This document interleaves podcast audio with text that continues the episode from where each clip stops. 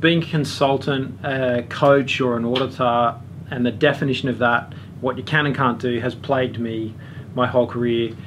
We opened up a discussion in our recent staff conference about what you can do from a, an advisory perspective when you're doing third party audits or when you're doing consulting, when you're doing coaching.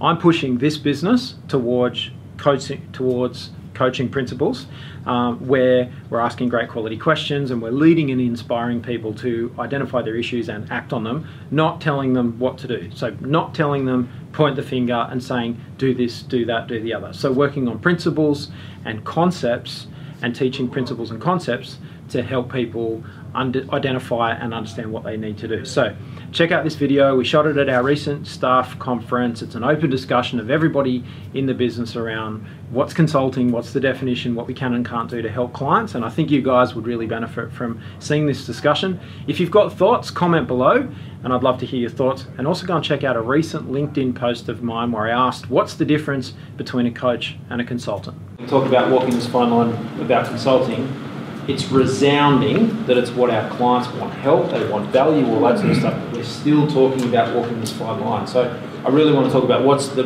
what is the hazard that we're avoiding. You want, um, you want oh, everybody, I want to have a discussion. Consulting is not helping your clients by giving them options and sharing information and telling them what someone else, you know, another nameless client might do, which might be a good idea. Consulting isn't, while it's not necessarily first choice, consulting is not even saying you could put this on a risk register. Consulting is where you direct a client to do something to get certification. And if you go back at some later time and they haven't done it, you raise a non-conformance because if you direct someone to do something and they do that or some other version, they might change their mind and do something different and still meet the requirements of the standard, mm-hmm. that's okay. They can do whatever way they want. So we can share all sorts of things, but it's about when there's a consequence of them not doing what we say in a directive way about their management system that it's consulting. Does that make sense? Yeah. So, so we can, I mean, why wouldn't we share the incredible experience we've got around the yeah. table? Yeah? But it's about not saying, I reckon we've got to do it.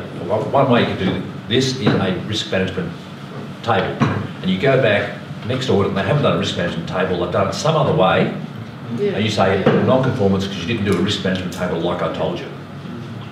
Provided they've found some other way and meets the requirements of the standard. So I just want you guys to understand you know, I think Kevin's point is probably the yeah. best. Don't hand them the procedure and say, sign this, follow this. Yeah. That is consult. Let's get, I want it to be really clear with everybody about how far you can go. Yeah. Because it's what our clients are asking for. I just, I want to give you the confidence and my support. I will always back you when you're trying to make the customer happy. Let's keep debating the definition of consulting. Because for me, in this, in my experience in all this time in the industry, it is literally, here it is. Like it's literally saying, here's the best practice business plan. Take our logo off, put yours on, and use that.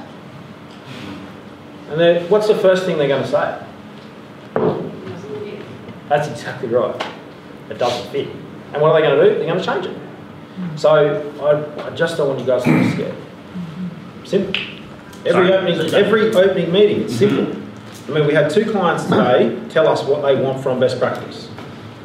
So in the opening meeting, you say, what, what do you want from best practice? The, the, I mean, what do you want from me today? Do you want me to guide you? Do you want me to coach you? Like they're all answers you're going to get yes to, but you ask the question, and, and probably the most important thing is ask them if they want advice. Then they can say to the consultant, what would you like to get out of me today?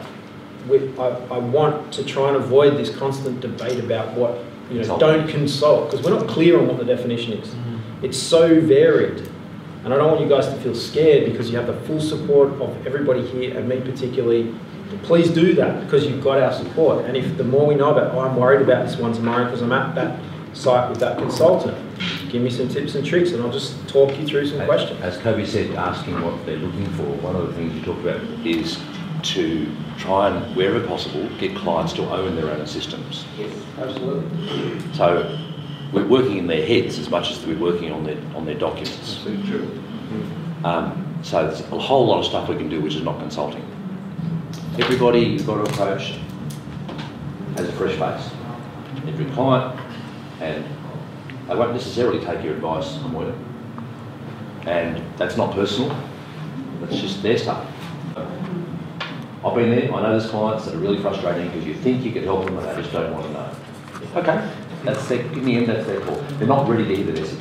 If a client is relying on a consultant to perform their audit for them, that is a, a really good indicator that they're not comfortable with the process.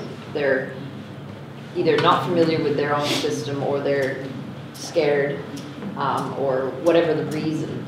Um, having been on both sides of the fence, ideally the consultant would be good enough to prepare their client so that they don't need to rely on them for the audit. The worst end of the consulting industry, consultants want systems to seem complicated. That's right.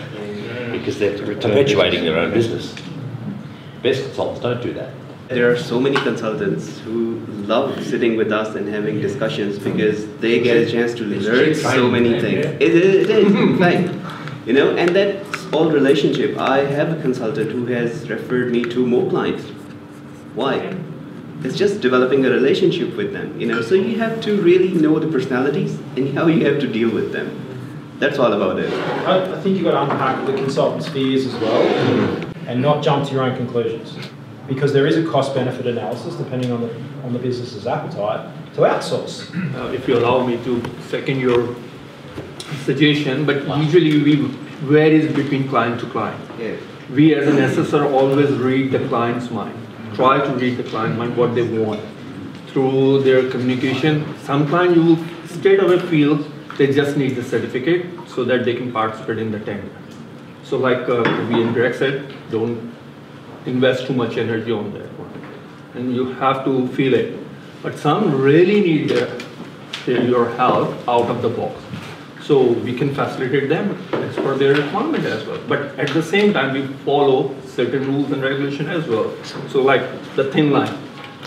We never recommend say, this is the only solution, implement that one, and you will get qualified. Then it becomes an issue. If something goes wrong, they will come back to us and say reputation damage. But at the same time, you say, okay, here's one of the option. If you like, you can follow it. If they are not ready for any improvement, then why we invest any energy on that?